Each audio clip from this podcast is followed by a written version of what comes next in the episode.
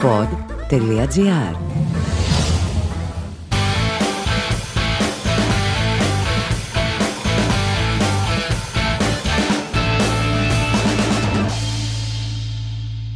Καλησπέρα, καλημέρα καλό μεσημέρι, καλό βράδυ, σούρπο, λικοχαραυγή, σήκω άστρος της αυγής, καλή σαρακοστή. Oh, το καλή σαρακοστή το είπα ηρωνικά εντωμεταξύ, απλά επειδή έλεγα βλακίες, αλλά στην πραγματικότητα είναι σαρακοστή. Οπότε αυτό σημαίνει ότι ακόμα και να θέλω να πω κάτι λάθος, δεν γίνεται. Δηλαδή, παιδιά, σταματήστε να εμπιστεύεστε μέσα μαζικής ενημέρωσης, εγκυκλοπαίδειες, τη γνώση σας, την εκπαίδευσή σας σε πράγματα, την εξειδίκευσή σας και τον ίδιο σας τον εαυτό. Καλύτερα ακούστε τι έχω να πω εγώ. Απλά δεν μπορώ να κάνω λάθος. Λοιπόν, για όσους ρε παιδί μου μπορεί να μην ξέρετε το ύφος μου και τον τρόπο με τον οποίο οποίο κάνω χιούμορ. Αυτό ήταν 100% χιούμορ. Σας παρακαλώ πάρα πολύ μην ακούτε τι έχω να πω για οτιδήποτε.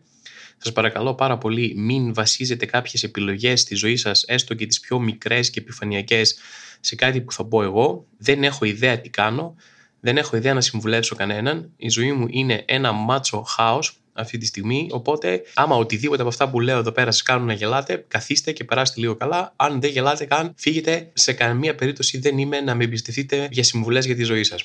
Ναι, ok, okay, δεν είναι ιδανικός τρόπος να ξεκινάς ένα podcast το να λες: Παιδιά, δεν ξέρω τίποτα για τίποτα, μην ακούτε καθόλου τι λέω, και μετά να έχετε άλλα 20 λεπτά στα οποία θα πρέπει να ακούσετε πράγματα που λέω. Το καταλαβαίνω, αλλά σω ρε παιδί μου δεν είναι η ιδανική αρχή για ένα podcast, ίσως δεν σε κάνει να θέλεις να συνεχίσεις να ακούς, μιας και σου έχω πει μόλις να μην ακούς, αλλά παρόλα αυτά μπορούμε να μου δώσουμε την ειλικρίνεια, ρε παιδί μου, ότι είμαι ειλικρινή απέναντί σας. Δηλαδή, τι να σας έλεγα, ναι, ακούστε με, ξέρω τι λέω, ξέρω τι κάνω, εδώ πάνω όλα στη ζωή μου τέλεια, ας πούμε, και να με ακολουθείτε σε αυτά που λέω και όταν τα κάνετε και να είναι χάλια, τουλάχιστον είμαι ειλικρινής. Αν δεν φτάνει η ειλικρίνειά μου να σας κρατήσει εδώ πέρα, την οποία μεταξύ μας και εγώ θεωρώ πάρα πολύ υπερτιμημένη, αρετή, έτσι να τα λέμε και αυτά. Γιατί το παίζουν πάρα πολύ αυτό το, το παραμύθι, επειδή μου. Είναι πάρα πολύ σε φάση. Εγώ είμαι ειλικρινής, τα λέω σε τα δόντια, λέω αυτό που σκέφτομαι εκείνη την ώρα. Και πάρα πολλοί κόσμος μας καρεύει μια τεράστια αγένεια, μια τεράστια εγωπάθεια και μια τεράστια, δεν ξέρω κι εγώ τι, ας πούμε, σε σαν ειλικρίνεια. Είμαι ειλικρινής. Ε, δεν είσαι ειλικρινής, του λέω μαλάκας. Αφού σου αρέσει η ειλικρίνεια, ρε παιδί μου, άκου και αυτό ειλικρινό, ξέρω εγώ. Το να σχολιάζεις τον άλλον και να τον κράζεις, ρε παιδί μου, έτσι μπροστά του, ας πούμε, χοντροκομμένα και άκομψα, δεν είναι, Ω, κοίτα τι ειλικρινής είναι αυτός. Μιλάμε ο Αριστίδης ο δίκαιος,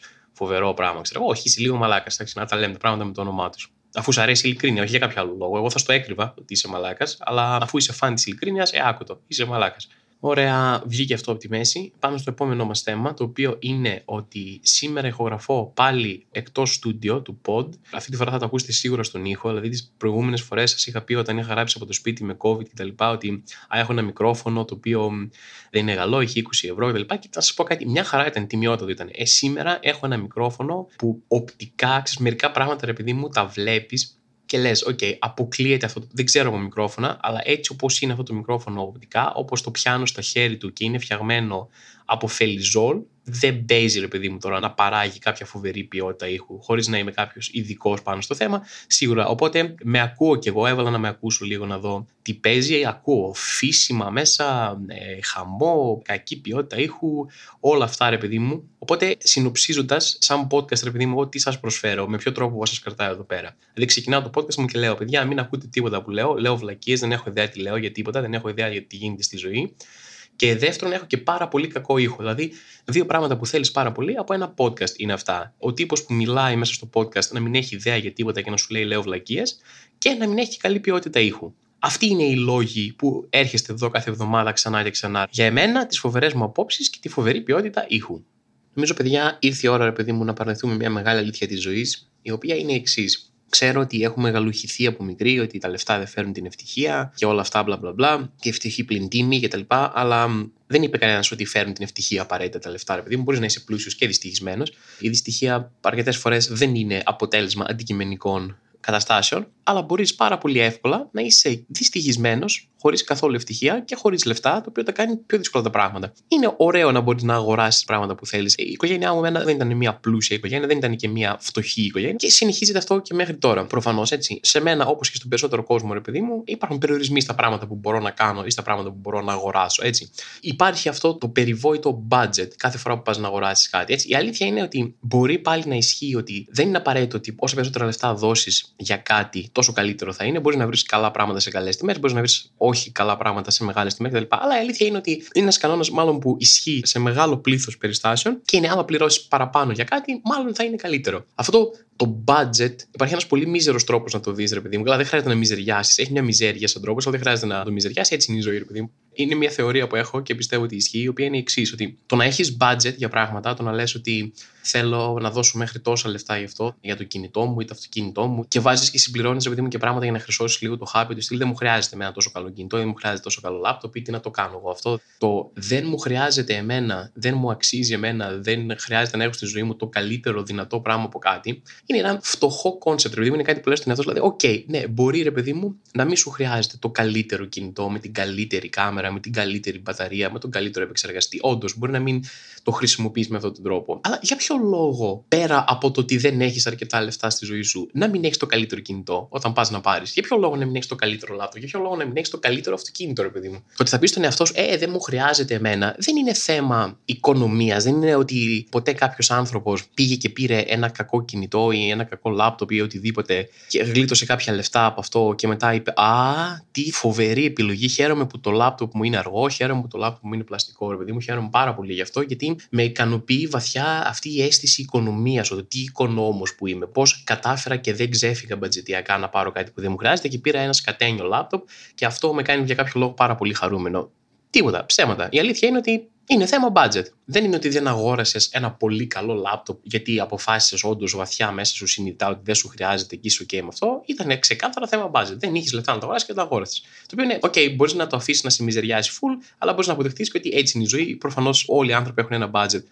Και το θέμα της οικονομίας, θεωρώ, το να είσαι οικονόμος, να κάνεις συνετές αγορές και επιλογές, θεωρώ ότι είναι πάρα πολύ υπερτιμημένο, ρε παιδί μου, μαζί με την ειλικρίνεια. Γιατί βλέπεις και πάρα πολλούς πλούσιους, ας πούμε, που τώρα τελευταία δεν ξέρω αν έχετε δει σε διαλέξεις που κυκλοφορούν συνέχεια από πολύ πλούσιους δισεκατομμυριούχους που μιλάνε για το πώς διαχειρίζονται τα λεφτά τους, πώς διαχειρίζονται το χρόνο τους και γιατί αυτοί είναι πλούσιοι και εμείς δεν είμαστε. Και λένε ότι είναι θέμα πώς διαχειρίζεσαι το χρόνο σου. Εγώ δουλεύω πολύ, ξέρω. Και λες, άσε μας βρε κακομοίρη που δουλεύεις πάρα πολύ και έγινε δισεκατομμυριούχος γι' αυτό ξαφνικά. Δηλαδή, εντάξει, OK, okay, εγώ δεν έχω καταφέρει να βάλω στην άκρη τρία χιλιάρικα, ξέρω εγώ, και εσύ είσαι δισεκατομμυριούχος, δηλαδή εντάξει, okay, πόσο παραπάνω δούλεψες πια, δηλαδή εντάξει, πόσο δουλευταράς είσαι πια και έχουμε τόσο μεγάλη οικονομική διαφορά. Τέλος πάντων, δεν είναι αυτό το θέμα τώρα. Άλλο θέλω να πω.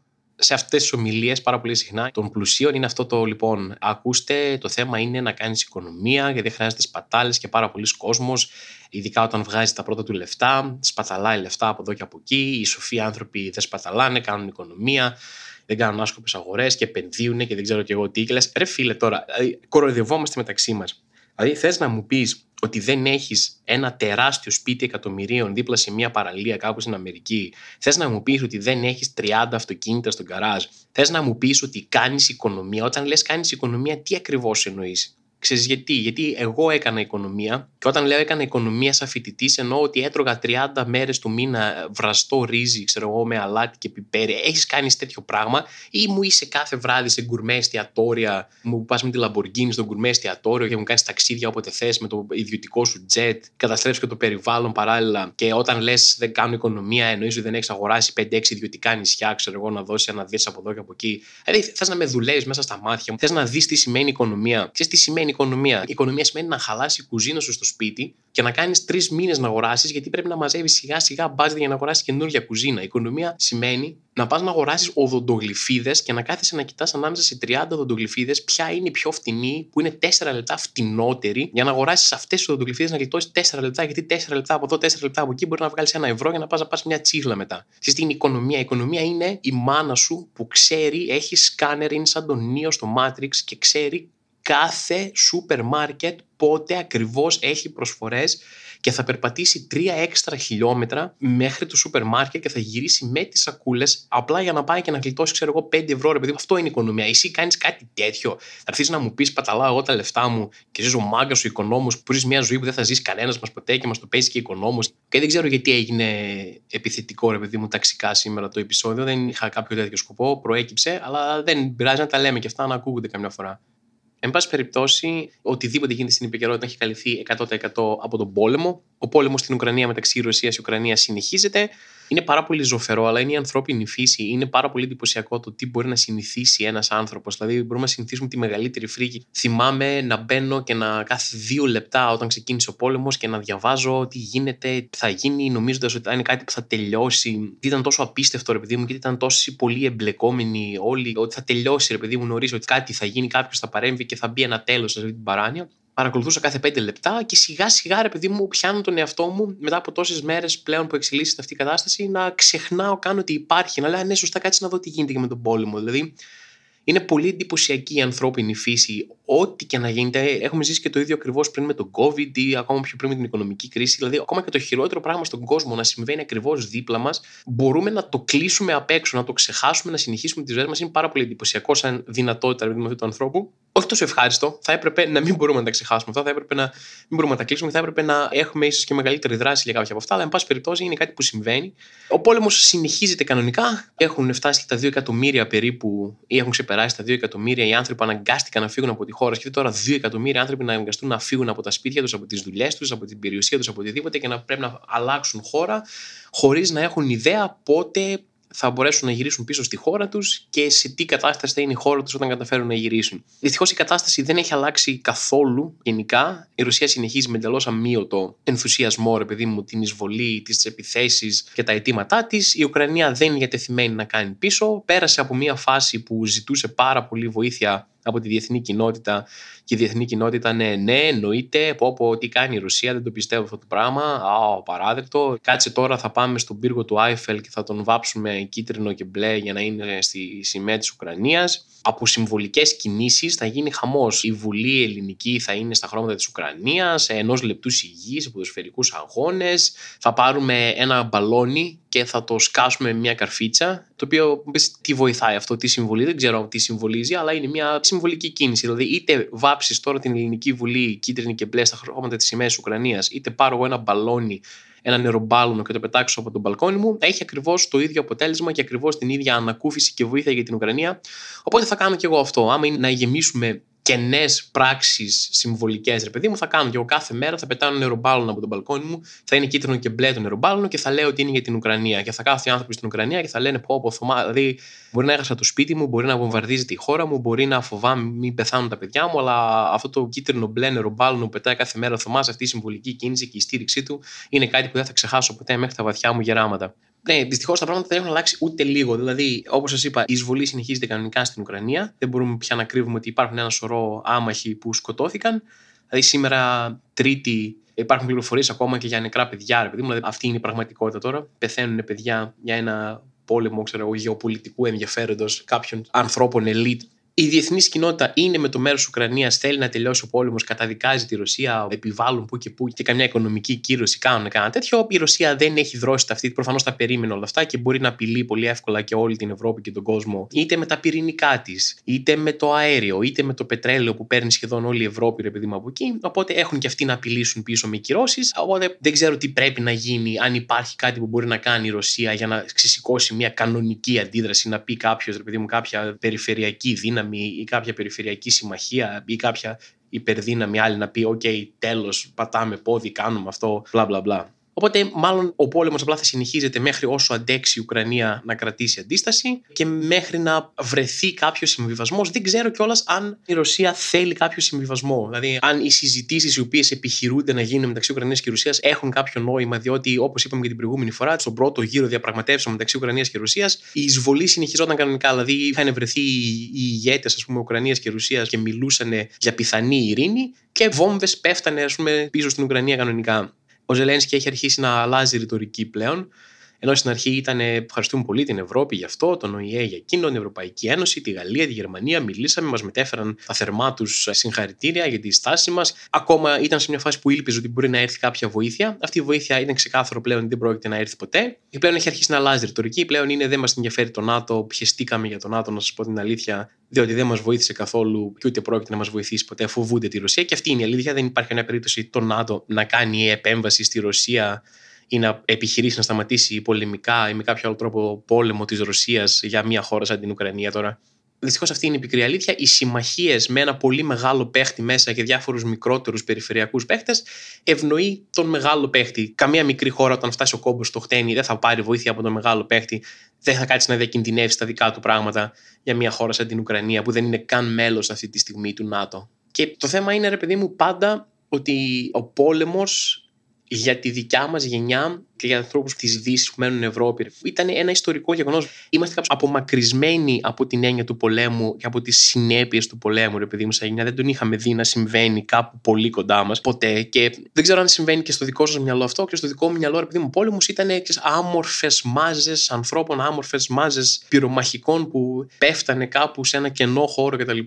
Δεν έκανα αυτό το zoom in. Ο πόλεμος ήταν κάτι που έβλεπα ζουμαρισμένο προς τα έξω πολύ. Ένα bird's eye view που λένε, με μια μακρινή κάμερα, μια σύγκρουση που την έβλεπα από μακριά. Ήμουνα προνομιούχος αρκετά ώστε να μην χρειαστεί να κάνω αυτό το zoom in, να βάλεις τα δύο δάχτυλά σου πάνω στην οθόνη του πολέμου και να τα ανοίγεις, να γίνει αυτό το zoom in και να δεις ότι όταν φτάνεις κάτω-κάτω στον πόλεμο, μιλάμε για παιδιά, για πολίτες, για άντρες, γυναίκες, καθημερινούς, για γέρους και ότι οι συνέπειες του πολέμου βαράνε αυτούς τους ανθρώπους ειδικά στο επίκεντρο του πολέμου, αλλά δυστυχώς ο πόλεμος δεν αφήνει κανέναν περιφερειακά ανεπηρέαστο, είτε πρόκειται για τις οικονομικές επιπτώσεις που θα έχει ένας πόλεμος, είτε για τις κοινωνικές, είτε για μεταναστευτικά ρεύματα. Ρε παιδί μου, είναι κάτι που θα λουστεί σε πολύ μεγάλο βαθμό. Δυστυχώς πάλι ο απλός κόσμος και όχι οι ηγέτες οι οποίοι τον ξεκίνησαν και τον χρηματοδοτούν και τον πυροδοτούν. Και υπάρχει και το άλλο, δηλαδή μπορούμε να μαντέψουμε πράγματα, μπορούμε να θεωρητικοποιήσουμε πράγματα, μπορούμε να δούμε λίγο τις κινήσεις και να ερμηνεύσουμε κάποια πράγματα πράγματα για ποιο λόγο γίνεται ένας πόλεμος, για ποιο λόγο Πούτιν έκανε αυτή την κίνηση, για ποιο λόγο τάδε έκανε την άλλη κίνηση. Υπάρχει ένα musical στο Broadway, το Hamilton, επειδή μου είναι πάρα πολύ γνωστό, είναι πάρα πολύ viral, θα κάπου θα το έχετε πετύχει κι εσείς. Το οποίο είναι πρακτικά η ιστορία του Αλεξάνδρ Χάμιλτον, που ήταν ο πρώτος σαν υπουργός οικονομικών της ανεξάρτητης πλέον Αμερικής μετά τον πόλεμο με την Αγγλία. Και τέλο είναι για την Αμερικανική Επανάσταση σε μεγάλο βαθμό και για τη ζωή του Χάμιλτον και έχει ένα τραγούδι που λέγεται The Room Where It Happens, το οποίο Συγγνώμη τώρα για την αγγλική μου προφορά, δεν ξέρω αν πιάσετε κάτι είπα. The room where it happens, εν πάση περιπτώσει. Το οποίο πρακτικά λέει, ρε παιδί μου, ότι σε κάθε μεγάλη συμφωνία, σε κάθε μεγάλη εξέλιξη, σε κάθε μεγάλη συνθήκη, σε κάθε μεγάλη συμμαχία, οτιδήποτε έγινε που άλλαξε τη ροή ας πούμε της ιστορίας ήταν κάποια άτομα μέσα οι οποίοι μάθανε ακριβώς τι έγινε, μάθανε ακριβώς τι υπόθηκε, μάθανε ακριβώς τι συμφωνήθηκε ήταν εκεί δηλαδή στο δωμάτιο που συνέβη, τέλος πάντων στο The Room Where It Happened.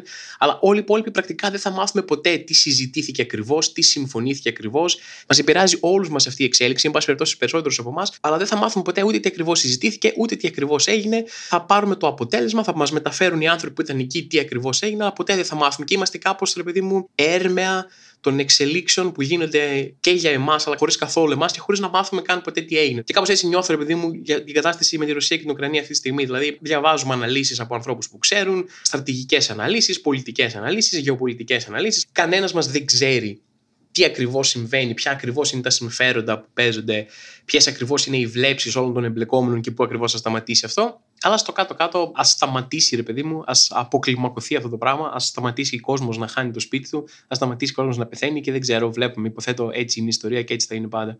Ήταν και εμένα κάπως νεκρή εβδομάδα αυτή. Είχα πολλές δουλειές Αθήνα, δεν έκανα πολλά πράγματα. Μετά πήγα tour, έπαιξα σε μια-δυο πόλεις. Έφεγα τη ζωή μου στις μετακινήσεις, ρε παιδί μου, και σε άσχημα πράγματα που συνέβαιναν στο ενδιάμεσο των μετακινήσεων. Οπότε δεν είχα και εγώ πολλή ζωή. Και άμα μου πάρει σε μένα τη ζωή, δεν έχω τι να σας πω.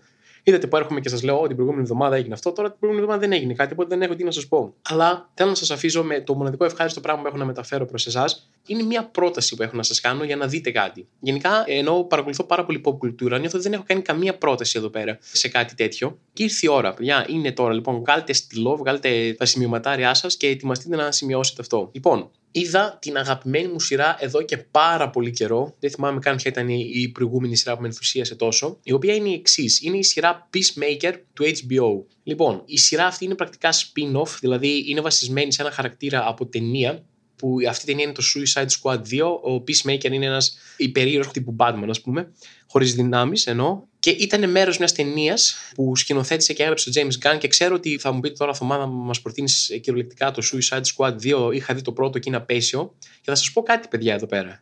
Ναι, έχετε δίκιο 100% ήταν όντως απίστευτα απέσιο το Suicide Squad το 1. Αλλά στο Suicide Squad 2 άλλαξαν εντελώς συντελεστές. Ήρθε ο James Gunn, ο οποίος είναι υπεύθυνος για τα Guardians of the Galaxy στη Marvel Και γενικά ήταν ένας cult μπιμουβάς και για κάποιο λόγο του δώσανε τα Guardians of the Galaxy και τα έσκησε, επειδή μου, ότι έχει ακουμπήσει αυτός ο άνθρωπος. Εμένα προσωπικά μου αρέσει πάρα πολύ. Και νομίζω ότι εδώ πέρα είναι μια από τις καλύτερες δουλειές του το Peacemaker.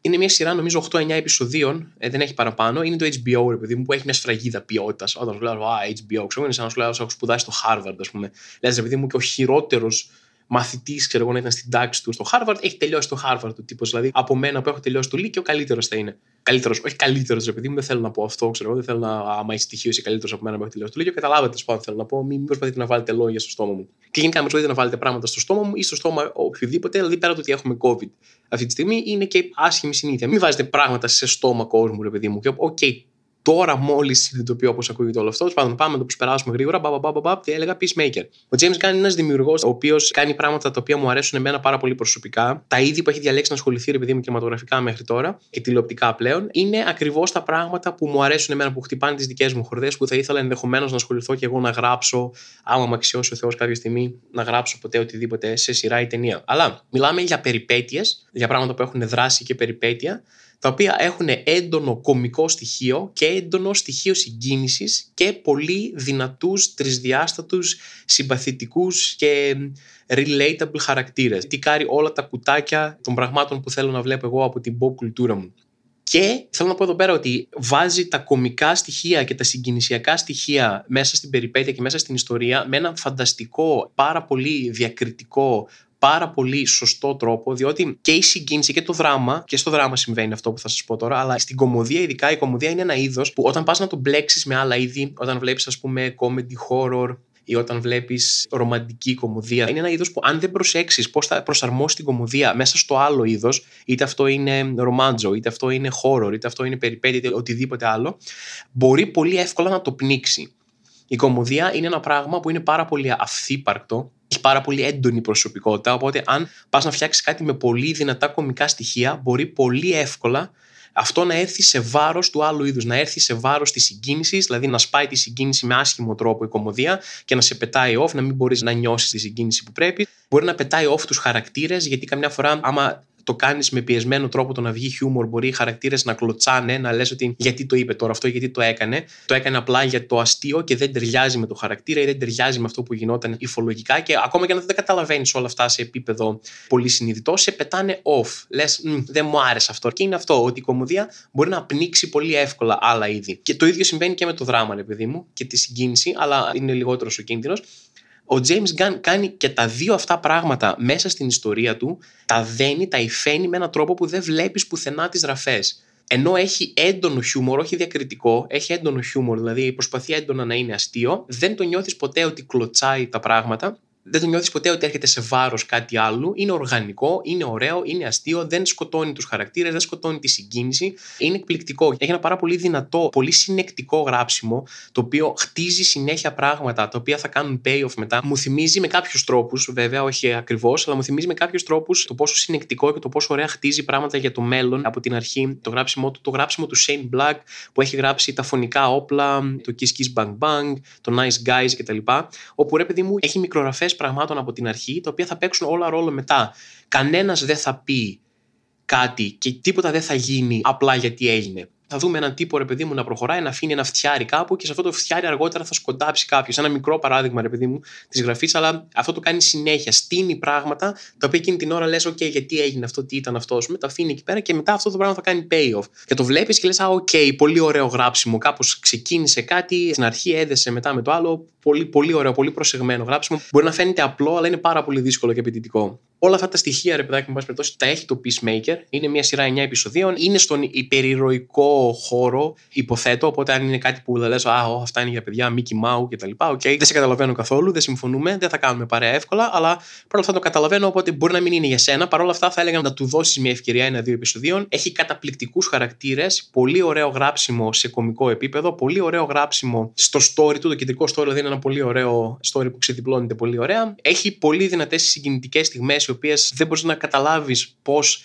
αυτό το πράγμα που συμβαίνει τώρα έφτασε να σε νοιάζει τόσο πολύ που συγκινήσει σε μια τέτοια σειρά που είναι και κομική και sci-fi, ας πούμε, και μπλα μπλα μπλα. Και έχει έναν από τους αγαπημένους μου χαρακτήρες που έχω δει σε σειρά ever, που είναι φίλος, ας πούμε, του Peacemaker, του κεντρικού ήρωα. Λέγεται Vigilante. Δεν θέλω να σπολεράρω τίποτα παραπάνω. Θέλω να το δείτε μόνοι σας, παιδί μου, σας το προτείνω και θα χαρώ πάρα πολύ να σας αρέσει και να ακούσω και feedback άμα τύχει κάποιος και το δει. Λοιπόν, αυτά από μένα αυτή τη βδομάδα. Ελπίζω την επόμενη να είναι λίγο καλύτερα τα πράγματα, να έχουμε κάτι περισσότερο να συζητήσουμε. Θα έχω ζήσει κι εγώ. Σας υπόσχομαι ότι θα βγω και να ζήσω όχι για κανέναν άλλο λόγο, για μένα. Δηλαδή, άμα ήταν στο χέρι μου, θα καθόμουν στο κρεβάτι και θα κοιμόμουν. Πάω να ζήσω πράγματα, θα μιλήσω με κόσμο στον δρόμο, θα ξεκινήσω μια καινούργια δραστηριότητα και όλα αυτά για εσά, για να έχω πράγματα να σας μεταφέρω. Ωραία, κομικά πράγματα που θα μου συμβούν. Οπότε φεύγω τώρα, πάω να κάνω τα πράγματα που σας είπα για να έχω κάτι να σας πω την επόμενη εβδομάδα και να είμαστε όλοι ευχαριστημένοι. Λοιπόν, γεια σας. Είμαι ο Θωμάς Ζάμπρας και αυτό ήταν το άλλο ένα podcast ραντεβού την επόμενη εβδομάδα. Το άλλο ένα podcast είναι μια παραγωγή του pod.gr. Αναζητήστε τα podcast που σας ενδιαφέρουν στο pod.gr, Spotify, Apple Podcast, Google Podcast και σε όποια άλλη εφαρμογή ακούτε podcast από το κινητό σας. Γιατί έχετε τόσες πολλές εφαρμογές για να ακούτε podcast στο κινητό σας. Διαλέξτε μία.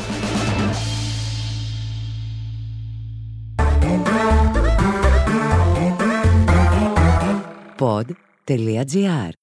Το καλό να ακούγεται.